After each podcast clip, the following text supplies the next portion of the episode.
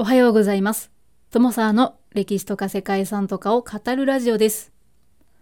この番組は歴史や世界遺産について私友沢が興味のあるとこだけ自由に語るという番組です。はい。専門家ではありませんので、もしかしたら正確な情報ではなかったり、友沢の個人的な解釈や見解なども含んでおりますので、まあその点はあらかじめご了承ください。はい、9月から装いを新たにですね、毎日配信から週2回、えー何かしら興味のあるテーマを持って、そのテーマにまつわる世界遺産などを紹介しようかななんていうふうに思っております。ということで、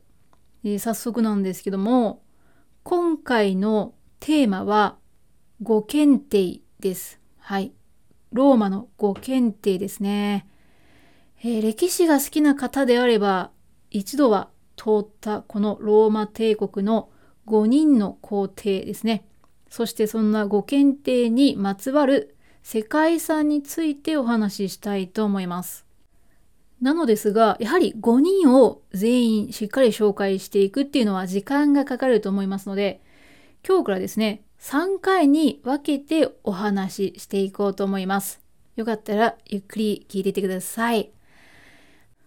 はい。今回のテーマの五検定なんですけど、まず五検定って何だろうかっていう話をしていこうかなと思います。もうもしかしたらね、ご存知の方もいらっしゃると思いますけども、ローマ帝国の皇帝5人なんですけども、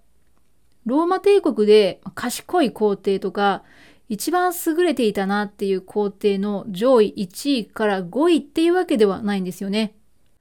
五検定というのは1世紀末から2世紀後期に在位したローマ帝国の5人の皇帝、またその在位した時代のことを五検定時代というふうに言ったりするんですね。で、この五検定の時代は1世紀の末から2世紀末までというふうに言ったんですけれども、具体的には紀元96年から紀元180年までの時期となります。そうです。100年もないんですね。そしてこの時期がどういう時期かというと、ローマ帝国が最も安定して元老院と協調した皇帝政治が行われていたと言われています。ローマ帝国における元老院というのは王の助言機関であったり統治機関、諮問機関を指す機関のことですね。皇帝とそんな元老院との関係が良かった時代、そして五検定時代というのは対外戦争でも勝利が続いていた時代だったそうですね。結果、帝国領、まあ、面積が最大となってローマの全盛期となった。そんな時代だったんですね。まあ、これはローマ帝国の最盛期と言われる知性であり、ローマ帝国で一番平和な時代として知られているそうです。はい、それについては古代ローマ帝国の滅亡というのをね、記述した歴史書である古典大作、ローマ帝国滅亡史を書いたですね、作者、エドワード・ギボンがこの時代を人類史上最も幸福な時代と言っていたそうですね。特にこの五検定時代の後にローマが衰退していったりですね、帝国が分裂したり、滅亡したりという歴史をたどるので、余計にこの時期が最盛期という印象が強くなっているのかななんていうふうにも感じましたね。はい。さて、ここでやっと5検定ね、5人の皇帝を紹介しようと思います。1人目、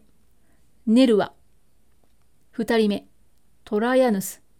3人目、ハドリアヌス。4人目、アントニヌス・ピウス。そして最後5人目がマルクス・アウレリウス・アントニヌスとなっております。はい、この5人は五検定時代の皇帝なわけなんですけれども、そういった時代背景の他に、他の時代の皇帝と違っていた点としては、それぞれの後継者に自分の子息を選ばなかった。えー、自分の子息を継がせなかったって言われることがあります。五検定最後の皇帝マルクス・アウレリルスを除く4人は世襲によらず養子によって後継者を指名していたというのがその実力主義っていうイメージを作った、まあ、そんな要因があったみたいですね。でこのことで五検定は実子や血縁者を定位につけずに元老院から最適任者を養子に迎えて定位につけたっていうふうに思われがちなんですけどまあガチなんですねあくまでもね。実際はマルクス・アウレリルス以外はですね血を分けた息子に恵まれなかったそうなんですね。なので、養子を迎えざるを得なかったっていう、そういった理由もあったそうです。えー、まあ、子供自体がいなかったり、あとは、えー、亡くなってしまったり、まあ、そういった背景があったみたいですね。で、それに加えて、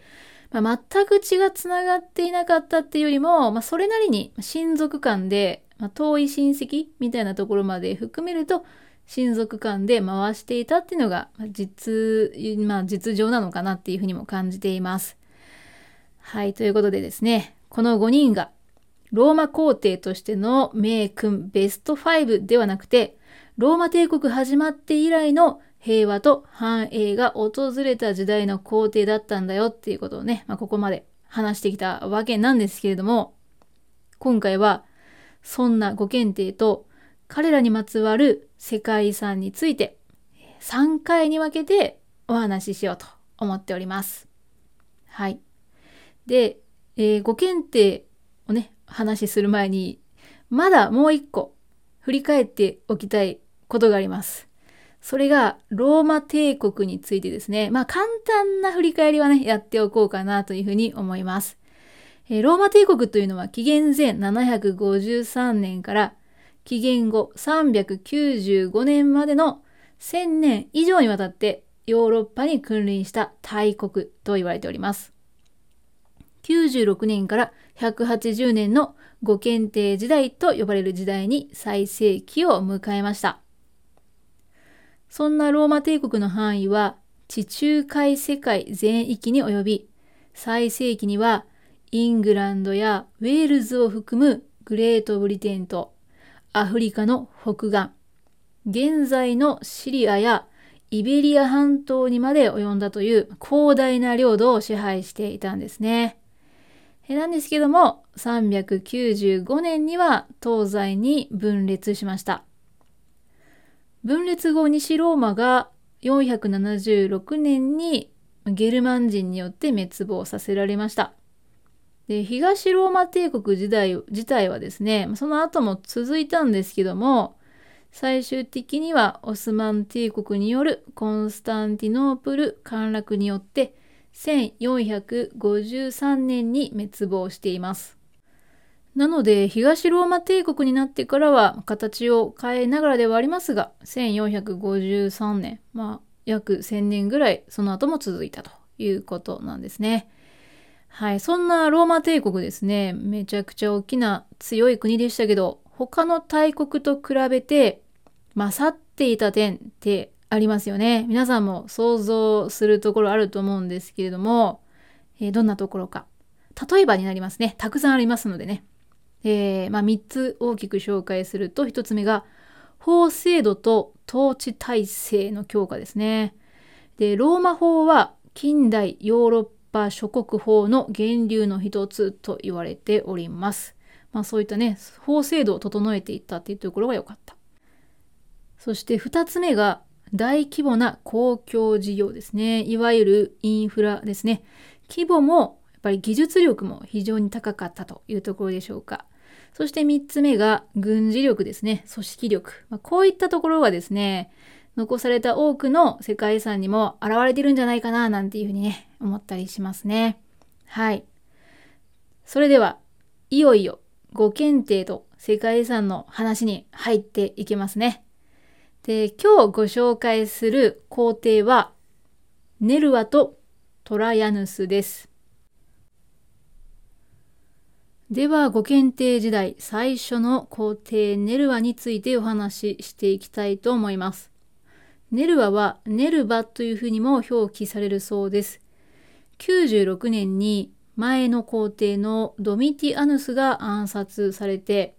ドミティアヌスの跡取りのような位置づけにあったということで、後継者として元老院が議員の中からこのネルワを指名したと言われています。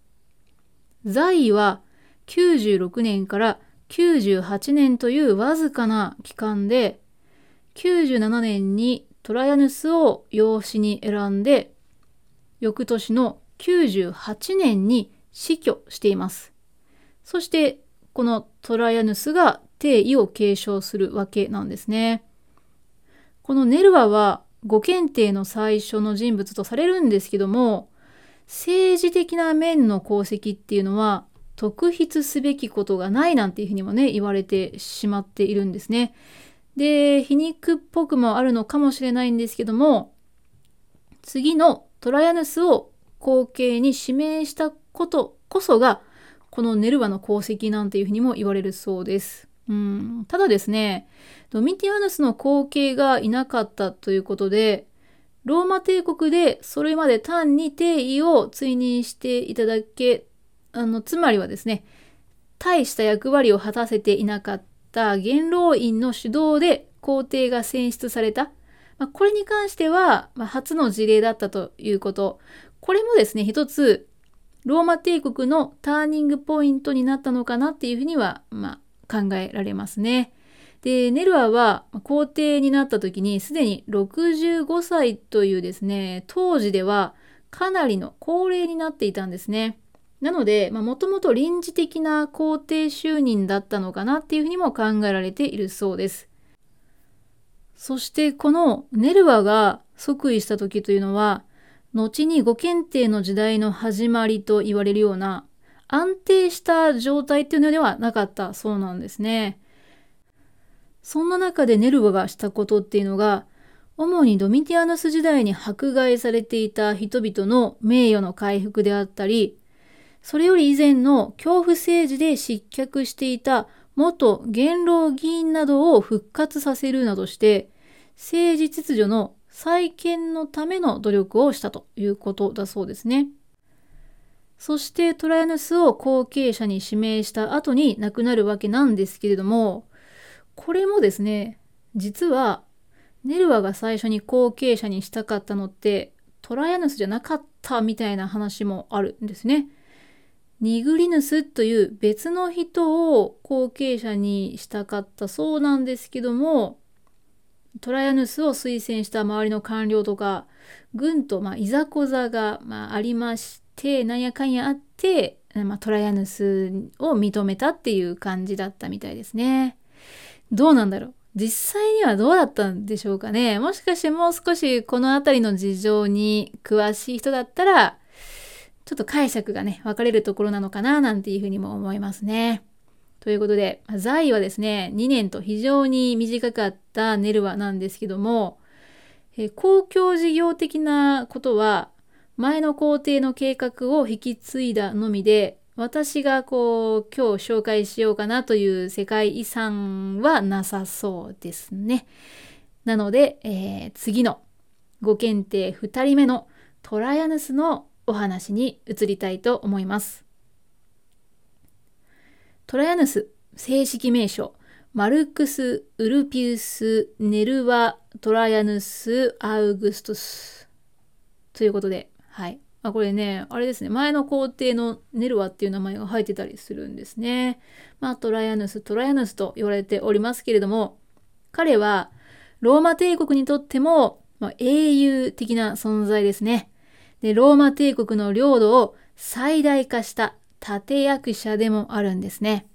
で、在位は98年から117年ですね。これ、まあ、それ、まあ、それほどすごく長いなっていう感じではないんですけども、数々の功績を残しております。そして当時としてトラヤヌスが他の皇帝と違っていた点、それはですね、トラヤヌスが属州の出身だったっていうのが結構有名な話です。属州というのはローマが征服活動によってイタリア半島外の地中海世界の各地に獲得した領土のことを言うようです。似たような表現だと植民都市とかの方が分かりやすいのかなと思うんですけどもトライアヌスはそんな属州で生まれて、えー、属州生まれとしては初めての皇帝だったそうですね。うんまあ、この話をするだけでもおそらくトライアヌスねだいぶ優秀な人だったんだろうなっていうのは想像できるわけなんですけれどもこのトライアヌスは軍人として育ちました。そして若くして軍団の指揮官となるなどやはり能力も高かった。各地の戦争でも活躍していて人望もあったんですね。でこうした軍部での経験とか実績が評価されて、えー、次期皇帝として軍からも推薦される形でまさに実力で皇帝の座を勝ち取ったというのがこの2人目のトライアヌス帝です。うん。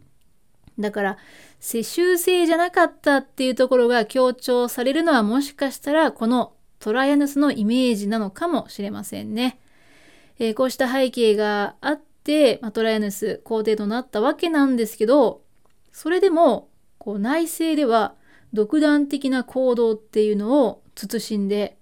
イタリア出身の旧来の元老院議員っていうのもね、大切にした。もう排除することなくですね、その、まあ、意味とかね、意義を、こう、意見をね、尊重していたっていうふうにも言われますね。うん。この辺は、こう、人間性の高さっていうのかな？人間性の素晴らしさっていうのが見えるんですけど、それこそが、このトライアヌスの最大の魅力？そしてローマ帝国を本当の意味での大国へと導いた要因なんじゃないかな？なんていうふうに思います。はい、そんなですね、今のところベタ褒め状態のトライアヌスなんですけども、彼の功績はですね、大きく2つあります。まずは、領土を広げたことですね。トライアヌスの時代にローマ帝国の最大領土を更新しているんです。ダキア戦争というね、戦争では、現在のルーマニアまで領土を拡大しています。ダキアというのは現在のルーマニアのことなんですけど、ルーマニアってね、ローマ人の国っていうのを意味する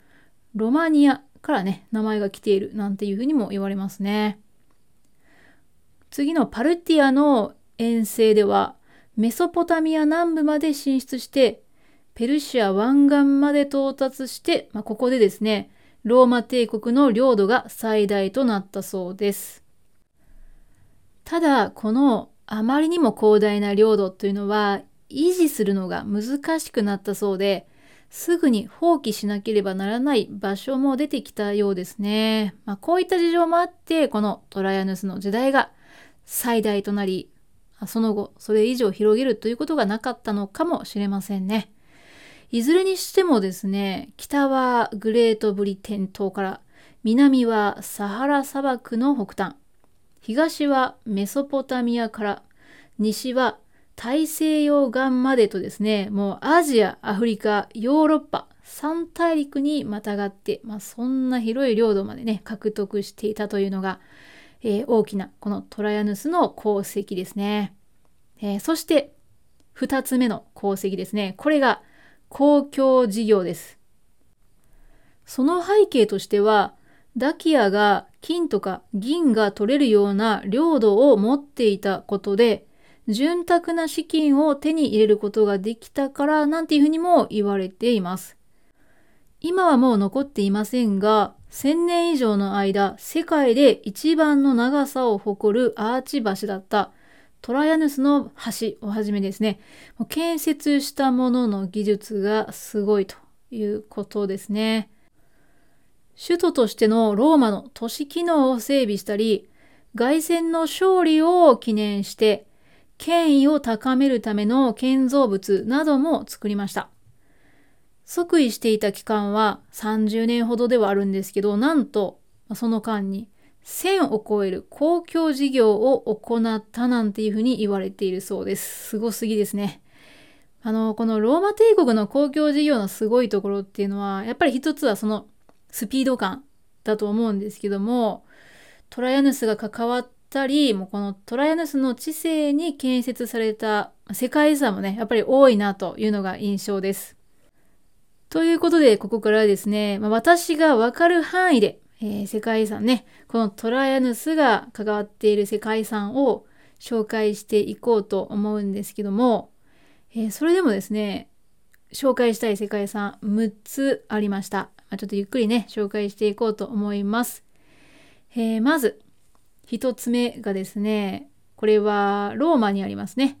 ローマの歴史地区と教皇陵にありますトライアヌス帝記念柱です。はい、これは柱なんですけども、このトライアヌス帝記念柱はトライアヌスによるダキア征服を記念して建てられたものだそうです。ダキア軍との熾烈な戦いの様子が柱の周りに螺旋状に刻まれたレリーフがあり、まあ、ここでね、生き生きと描かれているということなので、もしね、あの、近くに行くことがあれば、よく見ていただければなと思います。そしてですね、このダキア征服つながりで、次にご紹介したいのが、オラシュティエ山脈のダキア人要塞です。まあ、これですね、まあ、ローマ帝国が残した遺跡っていうわけじゃないんですけども、ルーマニアの世界遺産で、紀元前1世紀から1世紀にかけて、このルーマニアでローマ帝国の侵攻に対抗するために建造された6つの要塞が登録対象となる世界遺産なんですね。で、これですね、えー、ダキア王国がですね、優れた軍事建築の技術で築いた要塞軍だったんですけども、まこれを打ち破ったのがトライアヌス帝の支配下のローマ軍だったっていうわけなんですね。で、この、えー、世界遺産なんですけども、ダキア王国がローマ帝国の属州となるとですね、えー、先ほども、まあ、ルーマニアの話しましたけども多くのローマ市民がダキア地方に移住してダキアのローマ化が進んだ、まあ、その要因となったんですね。ローマ帝国には突破されたんですけども高い軍事力が見られるそんな遺跡ですね。ちなみにローマ帝国は3世紀にはダキアから撤退しております。そしてそんなダキアは金や銀が取れる領土だったっていう話をね、先ほどしたんですけども、次にご紹介するラスメドゥラスという場所もまた、ローマ帝国に開発された金山なんですね。はい、ラスメドラス。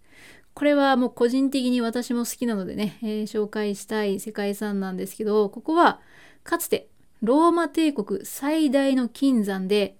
スペインの北西部アキリアノス山地の傾斜に広がる、まあ、古代ローマ時代の金の採掘跡なんですね。このラスメドラスで採れた砂金が750トンあり、それが金貨となってローマ帝国の繁栄を支えていたと言われています。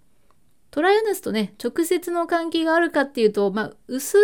いといえば薄いかもしれませんが、紀元前1世紀に採掘が始まってトライアヌス帝の時代に最盛期を迎えていたということでやっぱりその時代のねローマ帝国を支えていたと言ってもね過言ではないかなと思います。でこのラスメドラスの金鉱脈の枯渇がローマ帝国滅亡の一因でもあるよなんてね、まあ、要因でもあるよって言われるほどここは、ローマにとっても歴史的にも重要な役割を果たした金鉱山なんですね。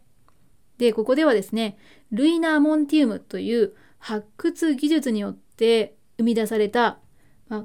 人が作ったとは思えないんですけども、壮大な景観が見られる。これがね、素晴らしい世界遺産、ラスメドラスの特徴となっております。はい、ということで、少しね、えー、トライアヌスから遠い世界遺産の話をしてきたんですけども、トライアヌス世界遺産とね、検索すると、一番に登場する世界遺産といえば、ティムガッドの考古遺跡ですね。はい。どこにあるかっていうと、これ、アルジェリア民主人民共和国、はい、アルジェリアの世界遺産なんですね。これはトライアヌス帝が1世紀に築いたとされるローマ帝国の植民都市の遺跡です。1881年に発掘されるまで砂に埋もれていたため良好な状態が保たれていてアフリカのポンペなんていうふうにもね呼ばれるそうですね。でこのティムガートに存在する建造物で最も有名なものが高さ12メートルのトラヤヌスの凱旋門です。でこのトラヤヌスなんですけども多くのトラヤヌス門っていうのを、えー、作っていったみたいなんですね。でティムガードで作られた凱旋門も、ま、トラヤヌスがたくさん建設した凱旋門のうちの一つっていうことみたいです。えー、そんなティムガッドで見られるのは、やっぱりローマ帝国の技術力ですね。ローマ帝国らしい計画都市の姿を見せている、まあ、そんな街なんですけど、そこには雨水を貯めたりですね、遠い川から水路で水を引くといった手段で水が供給されていたと。で、2000年前の砂漠の古代都市に上下水道と下水道のシステムが整備されていたっていうことも分かっているということなのでやっぱりローマ帝国といえば、ま、水とはね切っても切れない縁があるかなと思います。ローマ帝国にとってねやっぱこう水を潤沢に使うっていうのが、まあ、豊かな証っていうことでもあるみたいなのでねここにもそういった、えー、ローマの特徴っていうのがね現れていますね。ローマ時代の軍事施設とか公共設備そういった優れた建築物であったり都市計画もうまさにね当時のローマ帝国の勢力ローマの技術っていうのを示すそんな世界遺産です。うん。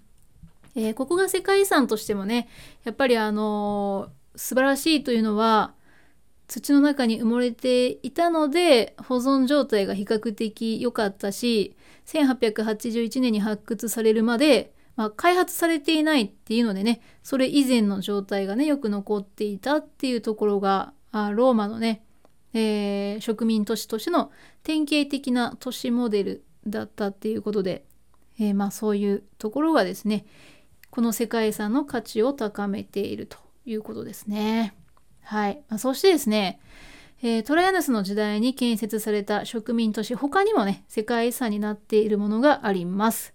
いくつか紹介したいなと思うんですけど、えー、一つ目、サブラータの考古遺跡ですね。これはトライアヌス帝の時代に植民都市として、えー、築かれた都市の遺跡ですね。もともとは紀元前9世紀頃フェニキア人によって建設された都市だったそうですね。で、えー、紀元前46年以降からローマの属州となって2世紀トライアヌス帝の統治時代に植民都市となって、えー、以降の数多くを占めるローマ式建築物がこの時代に建設されているということだそうです。うんこの遺跡の中で特徴的で有名なのがローマ人が建設した大理石で作られた三層構造の円形劇場ですね。え、大理石で作られている。すごいですね。高さ80メートルにも達していて、北アフリカでは最大規模。これも保存状態ね、非常に良かったということみたいですね。ただこれに関してはご検定の後の時代に作られたものですね。はい、そしてですね、えー、もう一つ大正都市ボスラ。これはですね、ローマ帝国の属州となっていた場所ですね。シリア南部にあります。このボスラ、比較的世界遺産としても有名かなと思うんですけども、ここはローマ時代の遺跡が数多く残ることでもあります。2世紀の初頭にローマ帝国のアラビア属州となって浴場であったり列柱付きの大通りなどが建造されました106年にトライアヌスの配下の武将コルネリウス・パルマによって周辺地域が征服されていますそしてここにもやはりですね、ローマ劇場とか浴場、列柱付きの大通りなどが作られました。この町は地中海とアラビア海を結ぶ交易の拠点としてね、まあ、繁栄していくわけですね。そしてここは航海に向かうローマ街道とかトライアヌスの名前がついたトライアヌス街道とかですね、えー、多くの交易路が混じり合っているということでね、えー、大都会として繁栄する要素をたくさん持っていたということも言えるかもしれません。この大正都市ボスラの代表的な建造物は、えー、城塞とローマ劇場があるんですけれども中東で最大規模の半円形の劇場であると。でローマ時代に建造された劇場と比べても保存状態がいいみたいですね。えー、ほぼ完全に近い形で現存しているともいうふうに言われています。でこの円形劇場が崩壊することなく残されたのがこの劇場が時代歴史の流れの中で要塞として改築されたっていう背景があるからだそうですね。こういうふうにですねローマの劇場跡が城塞に転用されたっていうのは非常に珍しい例みたいでそういった点でも貴重な世界遺産の遺構となっております。はい、そして最後にご紹介する世界遺産、えー、それがですね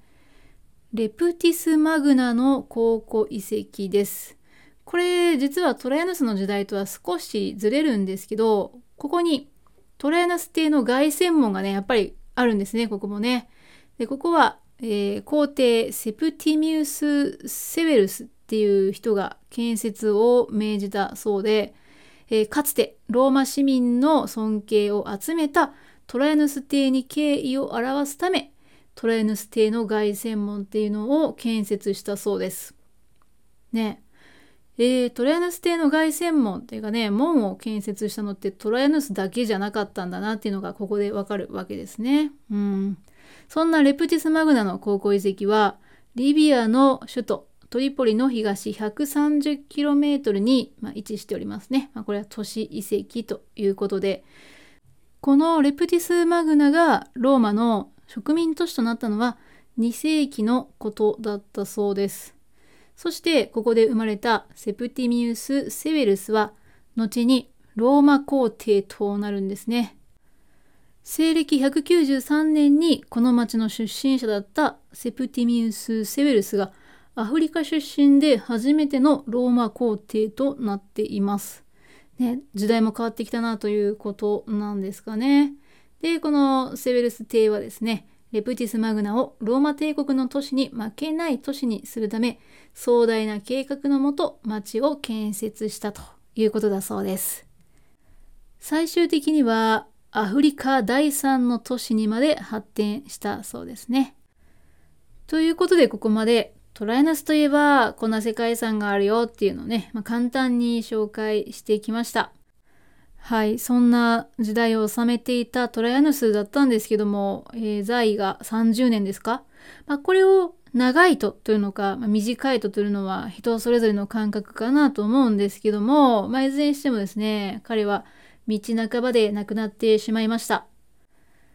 117年にトレーヌスは遠征先で急病で亡くなったそうなんですね。で、その時、彼には実子はいなかった。また、養子も指名してなかったそうなんですね。うん。ね、これは次の皇帝選びにどう影響するのかっていうことなんですけど、その後どうなったかについては、次回のハドリアヌス編でお話ししようと思います。ということでですね、ここまでご検定に見る世界遺産の1回目として、本日はローマ帝国のご検定についての概要と、ネルワとトライアヌス、そしてトライアヌス帝の時代の世界遺産を紹介してきました。まあ、たくさんあったんですけども、もしね、紹介した中から興味のある世界遺産ございましたら、この番組でも一部紹介しているものもありますので、ぜひそちらの方をね、聞いていただけるといいかなっていうふうに思います。では、次回はご検定に見る世界遺産の、まあ、2回目ということでね、またよかったらこの続きを聞きに来てください。では皆様本日も素敵な一日をお過ごしください。友沢でした。